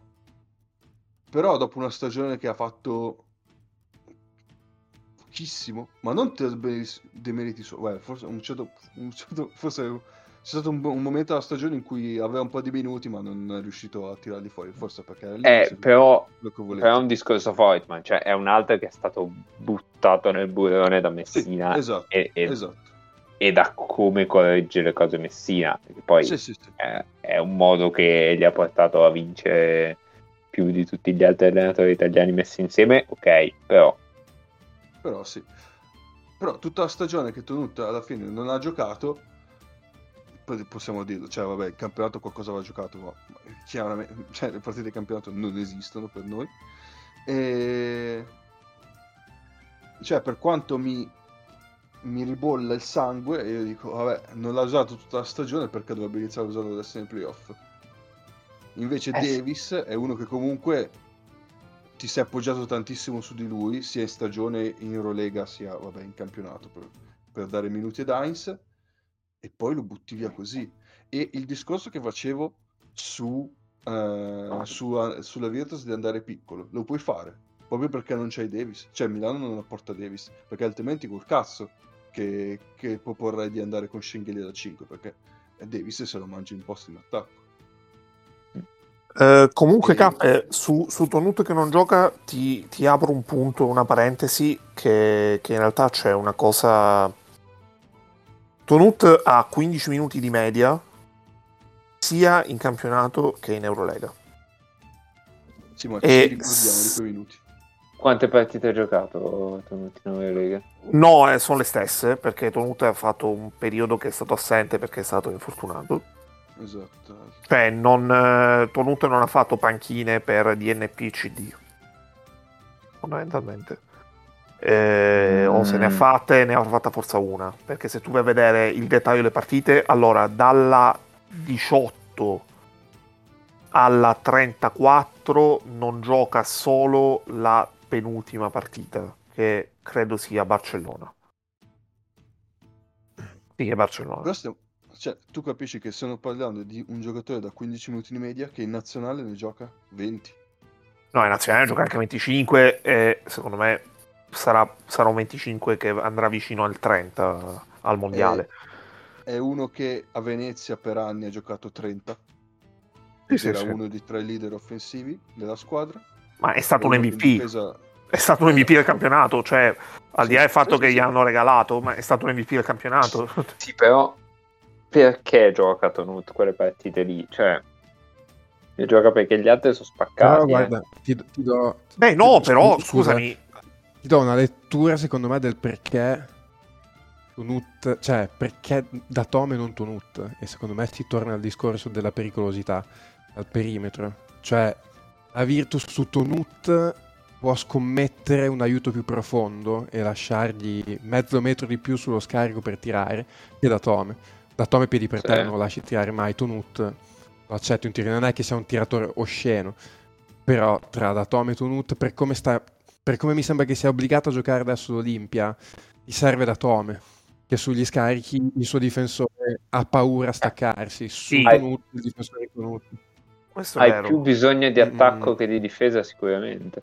Cioè, secondo me la lettura a questo punto, tanto cioè, sei arrivato lì, devi giocare sugli accoppiamenti e sulle situazioni proprio accoppiate con la Virtus.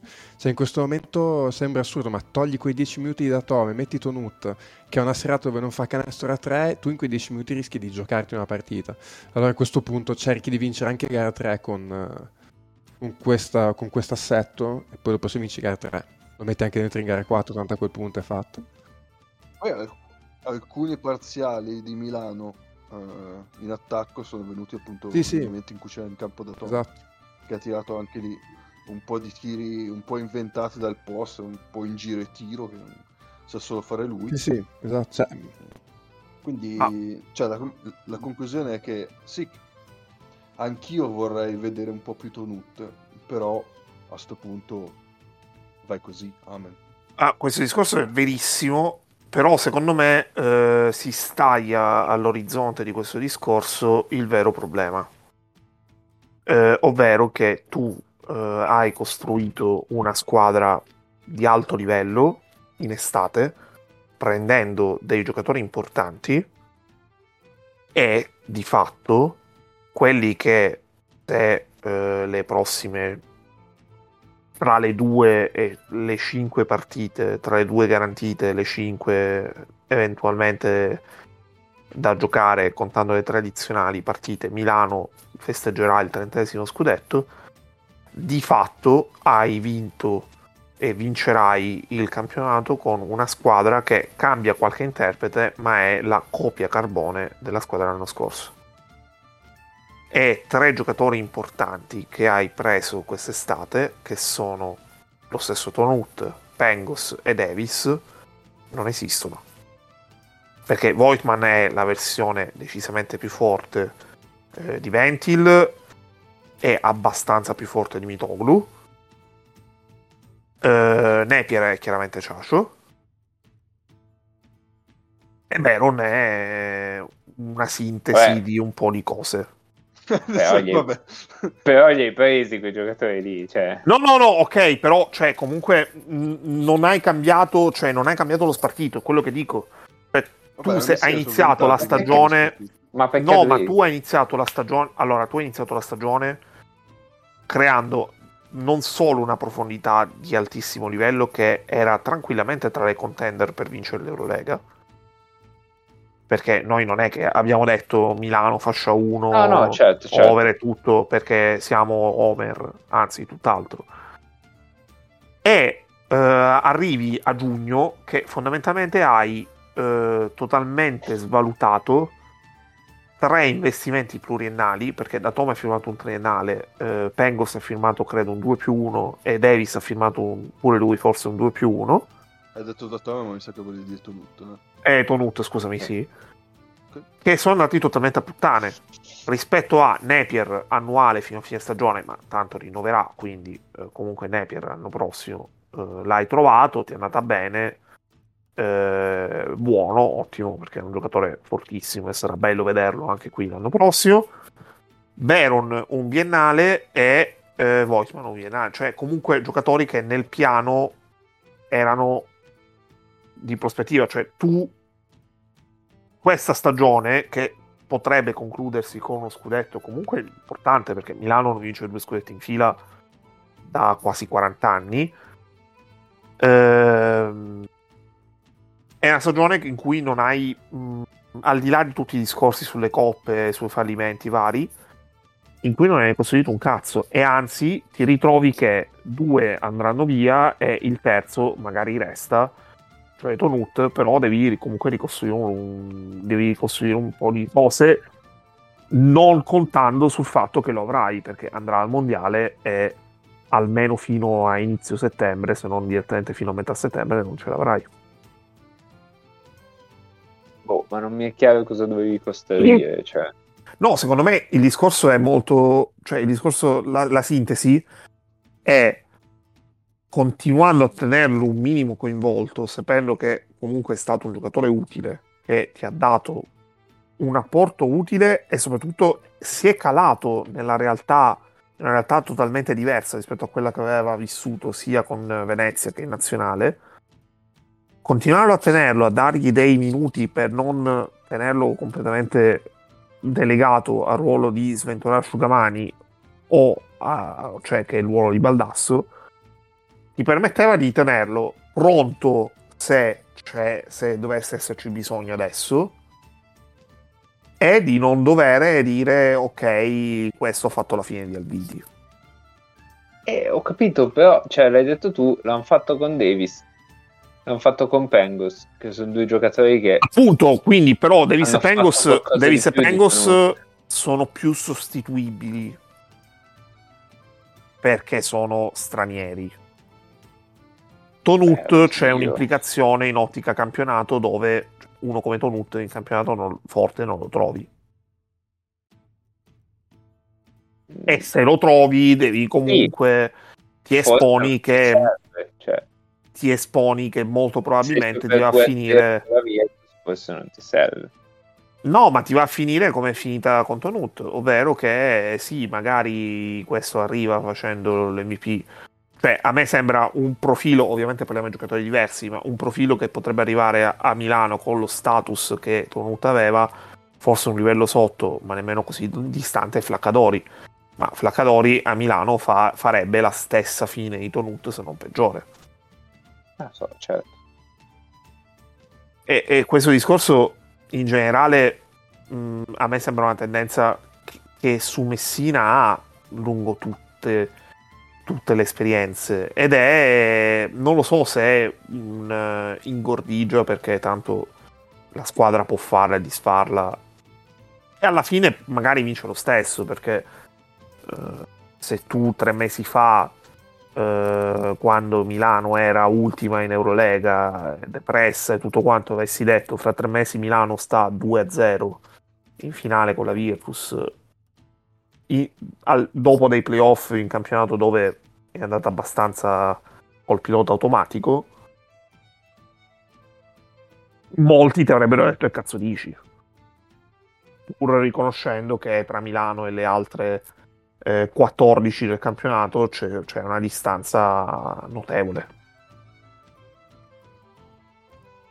Per Messina la stagione l'ha, l'ha ripresa in mano perché eh, ha inserito Napier che, che è forte e ha ritrovato Voigtman che, che è forte, però nel farlo eh, ha mandato a puttane fondamentalmente tre giocatori molto importanti nell'economia della squadra all'inizio di quest'estate solo che due, per quanto siano forti e giocatori di elite in Eurolega, sono tra virgolette sostituibili, il terzo è un po' più complessa.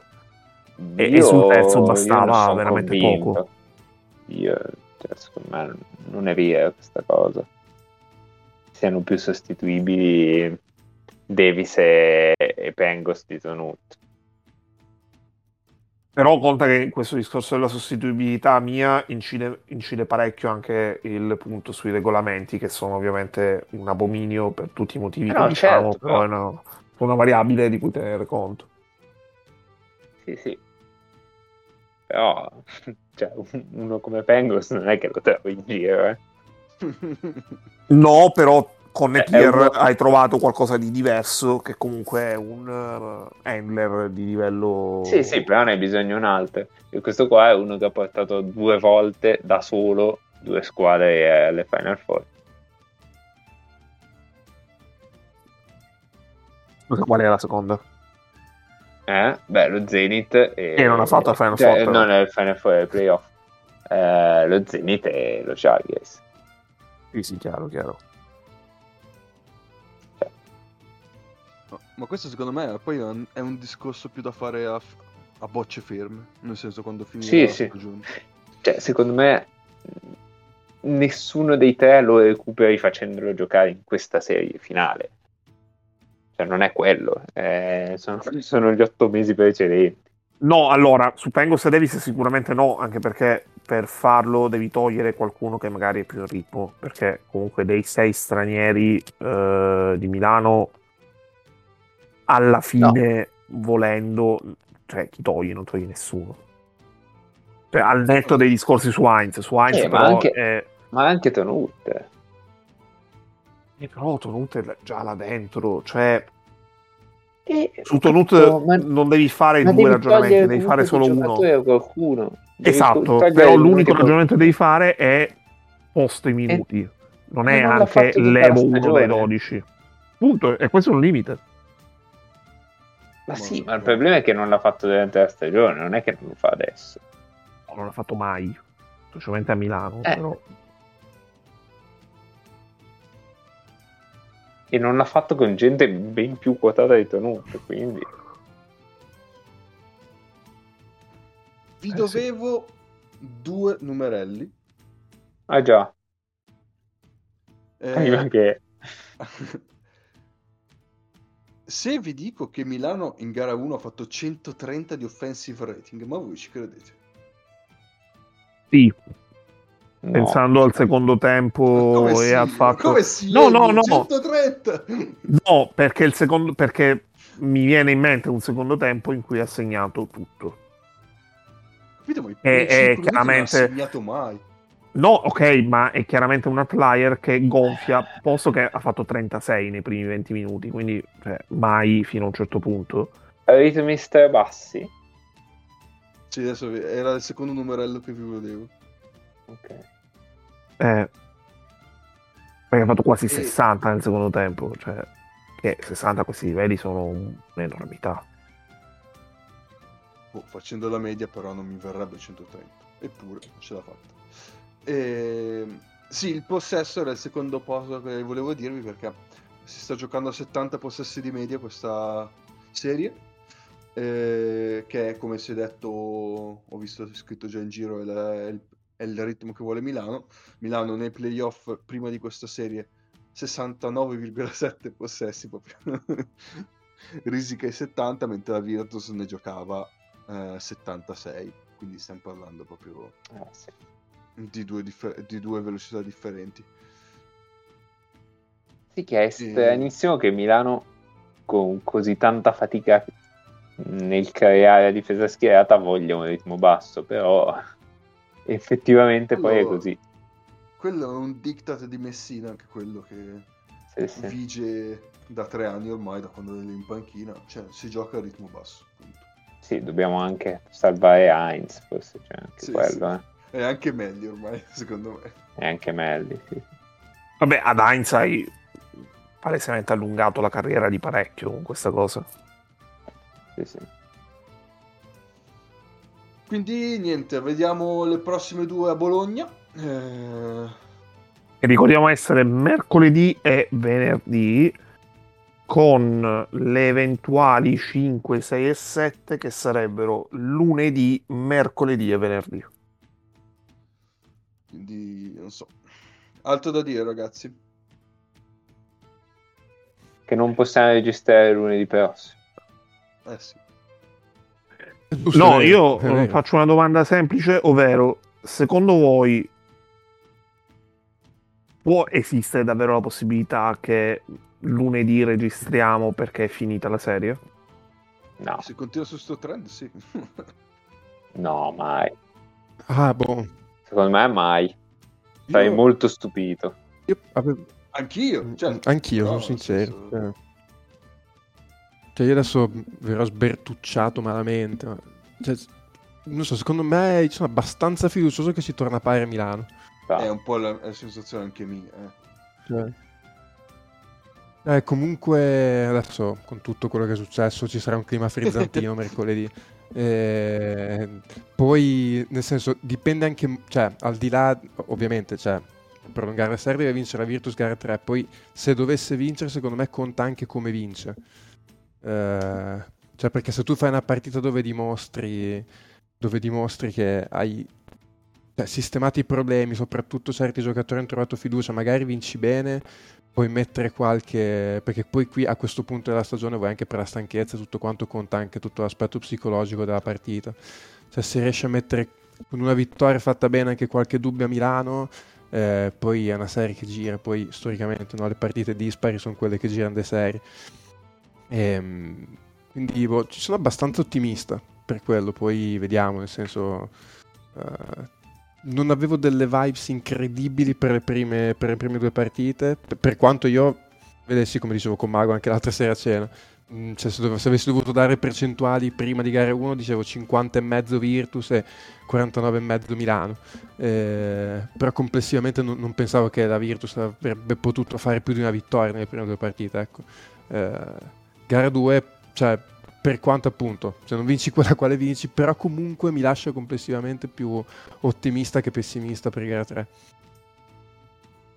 E però quindi voi non vedete, cioè nemmeno nel, nel caso in cui, eh, in cui Milano dovesse andare 3-0, cioè comunque gara 4 la vedete una vittoria d'orgoglio, la Virtus la vedete più probabile di Milano che la chiude.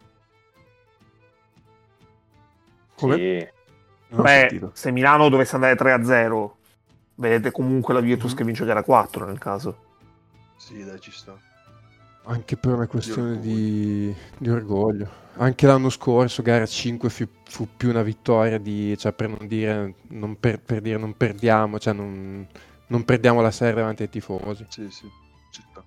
Può anche essere Milano che dice vinciamo lo scudetto davanti ai tifosi in quel caso lì. Sì, un'altra invasione di campo per fare allegra tutto il servizio di sicurezza che è stato decisamente un fattore di questa serie. Poveretti anche Eh, sono troia, sì. Io ecco, l'unica cosa che, cioè, ma questo non a Milano, eh, cioè, questo dovrebbe essere così in tutti i palazzetti, per tanti i problemi non sono mai le curve, sono sempre quei settori lì.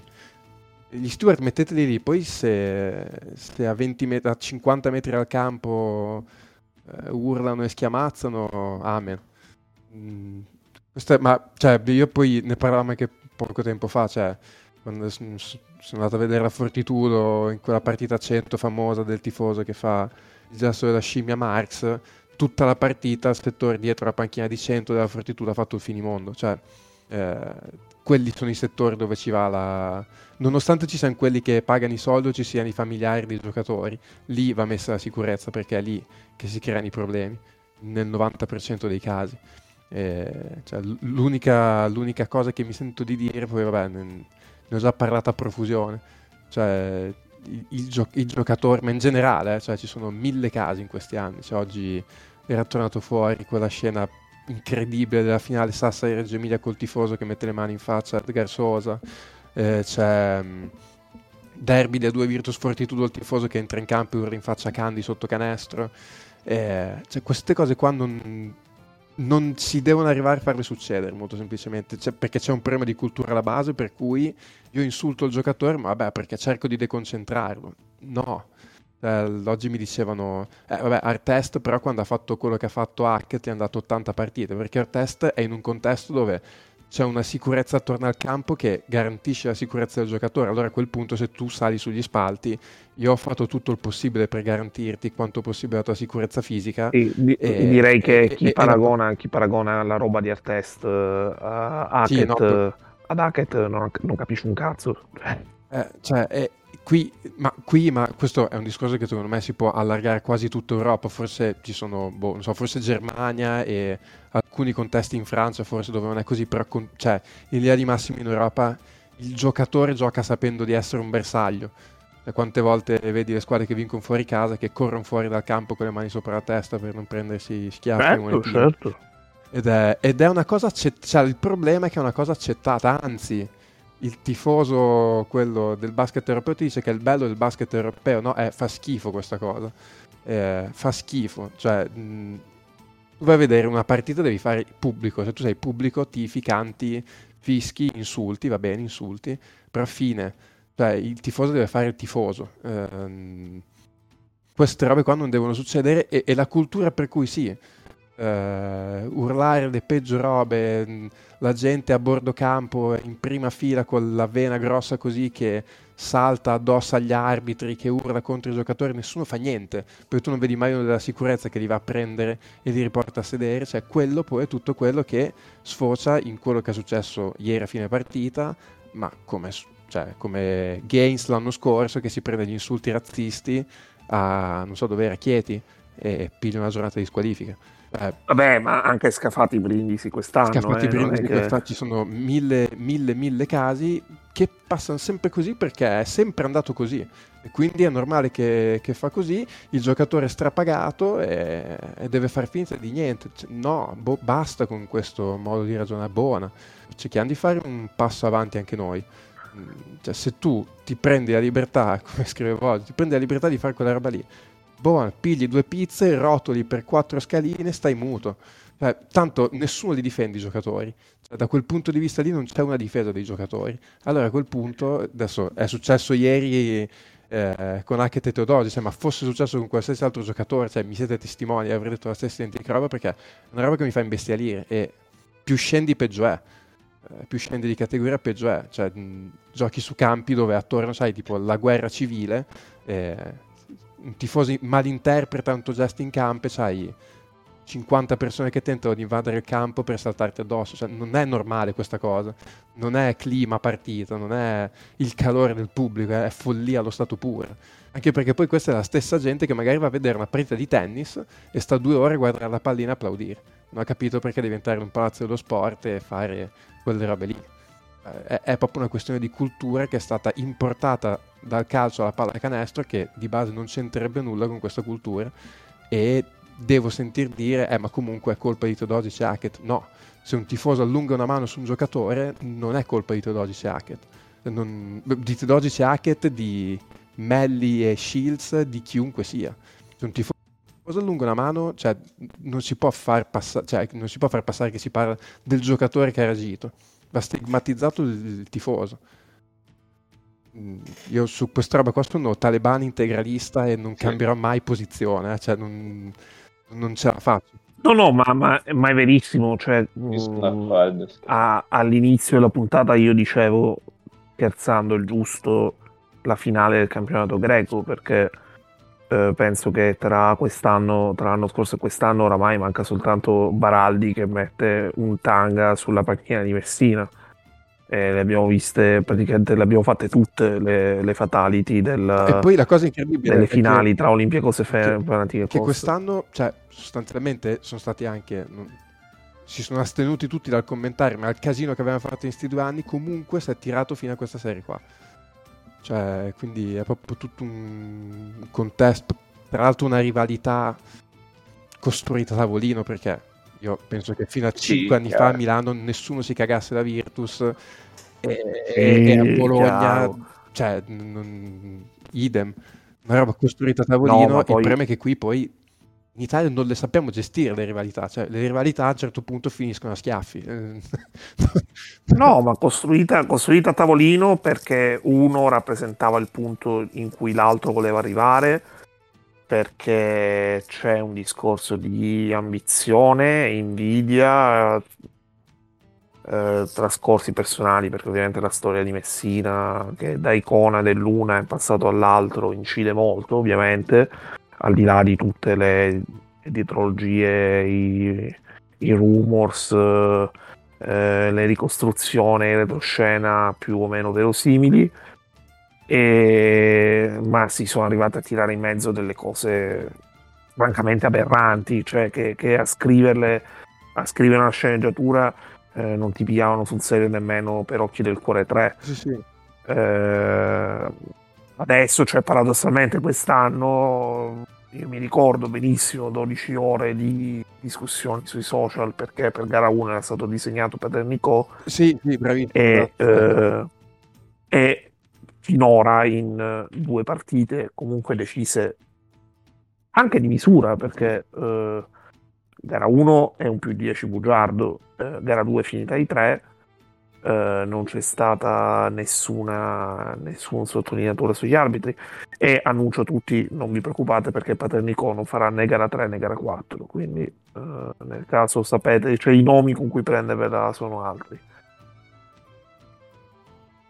Però sì cioè ehm, e allo stesso tempo una serie e due squadre che ci meritiamo perché per anni in cui quello che abbiamo visto a livello di pallacanestro italiana eh, potevamo onestamente solo sognare due squadre banalmente di livello Eurolega cioè lasciamo stare che nessuna delle due ha fatto i playoff quest'anno è un discorso secondario. Sono due squadre di Eurolega sono due squadre che in due hanno fatto quasi 30 vittorie quest'anno in Eurolega. E eh, cioè se conti le vittorie delle due squadre tedesche non, non arrivi nemmeno vicino a 30 e allo stesso tempo eh, però è anche tutto il peggio che è la tossicità totale del nostro basket del nostro sport. Cioè, mm, mm, a me quello che dà, appunto, ripeto, noia è che si dica, eh, questo è il grande clima del basket europeo. No, fa, fa schifo questa cosa, fa vomitare questa roba no e poi non è vero non è vero che è il grande clima del basket europeo. No, poi- perché eh, Real Madrid e Barcellona eh, si odiano sì. ma eh, io non ricordo un decimo delle cose successe in questi dieci anni in una delle finali tra Real Madrid e tra l'altro ti aggiungo una roba, mh, sinceramente mi scoccia anche che sta roba qua, l'ultimo evento sia, sia stata a Milano, che, cioè, che, se c'è una proprietà che negli anni ha provato ad affrancarsi da quel tipo di tifo è Milano, cioè fu Armani che se non sbaglio, no? fece un po' piazza pulita degli Ultras perché sì. voleva un ambiente completamente uh, diverso. Cioè, è una roba che mi dà ancora più noia perché è una roba che io ho molto apprezzato e cioè, vi lascio immaginare le battaglie che ho combattuto qua per dire che sinceramente vedere una partita come io stesso sono venuto a vedere a Milano l'anno scorso a gara 3 gara 4 è un piacere perché tu puoi andare tranquillamente da avversario in mezzo agli altri. Dove vuoi, vuoi ti fare per la tua squadra e non, nessuno ti dice nulla e anzi puoi fare anche delle chiacchiere molto tranquillamente eh, quindi mi scoccia pure che sia successa a Milano sta cosa, perché poi vabbè, alla fine comunque cioè, il coglione c'è sempre in tutti i palazzi. Eh, quindi cioè, a, a, maggior ragione, cioè, secondo me, fruire il basket in un altro modo è bello. Poi per carità, cioè, il tifo aggiunge, sono, sono d'accordo. Beh, il problema è che quello non è tifo, ecco. Non si faccia passare quello per tifo. No, poi, poi il punto, oltre a questo, è che Uh, tra l'altro anche conoscendo il forum la situazione è ancora più grottesca perché quello è un settore dove ci sono eh, famiglie di giocatori e in generale persone invitate, se non dai giocatori da inviti, cioè tu eh, non... sì, sì, sì. Al, al 99% eh, la persona che è nell'occhio del ciclone che ha dato il colpo a Teodosic eh, non è una persona che ha pagato per sé lì e non perché a Milano nessuno paga, no. ma perché quello è un settore di eh, prevalentemente omaggi eh, gratuiti e inviti. Ma io posso avanzare una domanda. Cioè, perché nelle finali scudetto non c'è separazione per pubblico e campo? E invece io in Serie D devo mettere tutte le volte la banderuola bianca e rossa per separare gli spalti mm. dal campo? Allora, la, l'idea che mi sono fatto è che l'anno, allora, l'anno scorso il serpentone, perché normalmente al forum eh, si allunga per rientrare nei spogliatoi il serpentone. In questo eh, no, caso ma, col serpentone allungato... Quello, al di là di quello, cioè quelli che sono in prima fila mettono un piede in campo se vogliono. No, no, chiaro, e lo fanno, figurati. Anzi, sì, eh, alcune volte incitano anche il pubblico convincendosi di essere fondamentali, ma questa è un'altra questione.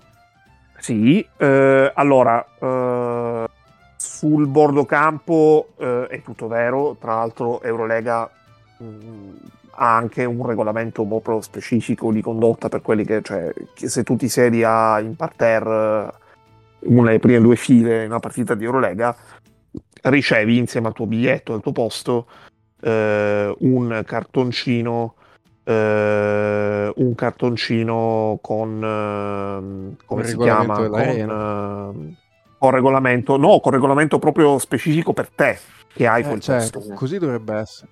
Cioè le cose che tu non puoi fare. Ehm questa è una cosa giusta, poi figurati, abbiamo visto più volte che non serve un cazzo, perché se tu vuoi fare casino... Beh, però, cioè, secondo me, perché poi alla fine quelle sono le situazioni dove si crea il famoso no, effetto branco.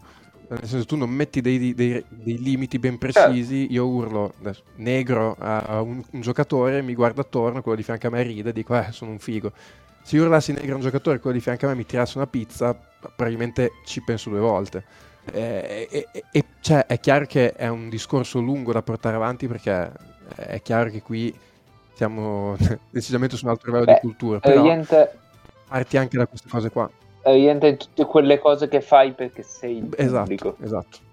Cioè, se, se, tu fossi fuori dallo se tu fossi fuori dal palazzetto uno, cioè davanti sì, all'altro, non le faresti mai quelle cose lì. Mm, secondo me la cosa immediata è che se si gioca a gara 5 tornerà il serpentone che eh, chiudendo un attimo la parentesi di prima, secondo me eh, l'anno, l'anno, scorso c'era perché eh, cioè, era pure il discorso legato al Covid, tra l'altro, sì, sì. si doveva evitare tutto quanto. E mh, mm, poi per Eurobasket l'hanno tolto e mi viene facile pensare che come l'hanno tolto per l'Europeo l'hanno lasciato tolto poi è stata anche una stagione dove non ci sono stati episodi di questo genere fino a gara 2, quindi No, chiaro.